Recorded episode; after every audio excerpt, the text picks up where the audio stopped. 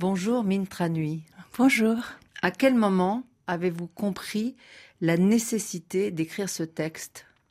Elle est venue finalement assez tard dans la mesure où initialement, évidemment, lorsque mon mari et moi avons appris euh, que notre petit garçon était autiste, notre première réaction a été évidemment de chercher par tous les moyens à le prendre en charge, lui apporter les soins nécessaires et à faire en sorte qu'il puisse rejoindre, si c'était possible, eh bien, euh, notre continent à nous, notre pays à nous, de, de la normalité, si jamais on peut parler de voilà de normalité.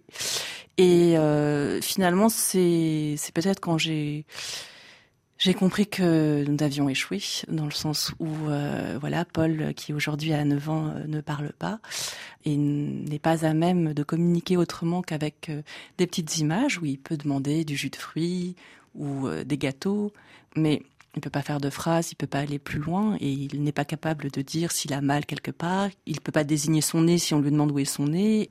Et bien à partir du moment où on a compris que voilà que Paul aurait une marge de manœuvre limitée puisqu'il a 18 mois d'âge mental et qu'il ne les dépassera pas de beaucoup. Eh bien, euh, là est venue l'idée d'en faire un livre parce que je pense que finalement, comme beaucoup d'écrivains, je suis intéressée par euh, par ce qui est passé sous silence, par ce qui est caché, par ce qui est irracontable, et par l'idée de ben comment est-ce qu'on peut donner une forme à ce qui n'en a pas. Et un peu malgré moi, le, le fait est que que Paul constituait euh, un silence et une difficulté à mettre des mots, et donc j'ai voulu les mettre. Même si vous dites Mintra Nuit que un livre n'a jamais changé le monde. Euh, oui, je pense qu'un alors. C'est vrai que moi, euh, ma vie est constituée de livres. Hein, donc évidemment, depuis que je suis toute petite, malheureusement, je, je sais bien que le, le, livre ne sauve pas. Le livre peut éventuellement... Euh, voilà, j'ai écrit ce livre en sachant très bien qu'après l'avoir écrit, euh, euh, ça ne changerait rien pour Paul. Euh, Parce qu'il ne pourra pas le lire Il ne le lira pas. Et c'est vrai que hum, oui, un livre ne sauve pas le monde, un livre ne, ne permet pas l'accès à l'immortalité.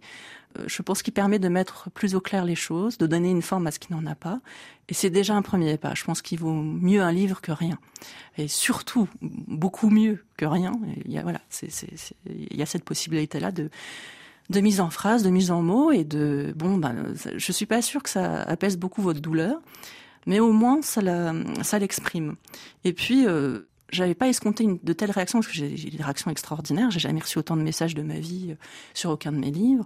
Et là, par exemple, ça c'est un effet que j'escomptais pas parce que je me disais, euh, ça se trouve, ça n'intéressera personne cette histoire, même si elle concerne euh, au sens strict au moins 700 000 personnes et leurs parents et leurs amis et leur société en fait, c'est vrai que sinon c'est un silence assourdissant sur l'autisme de manière générale euh, et sur le plus vastement sur le handicap qui règne en France. Donc c'est pour ça que je dis que le, le, livre il, sauvera de rien. Mais je suis, je suis très heureuse de l'avoir fait. Je suis contente qu'il existe et j'ai écrit le livre que je voulais écrire, ce qui je pense est une satisfaction.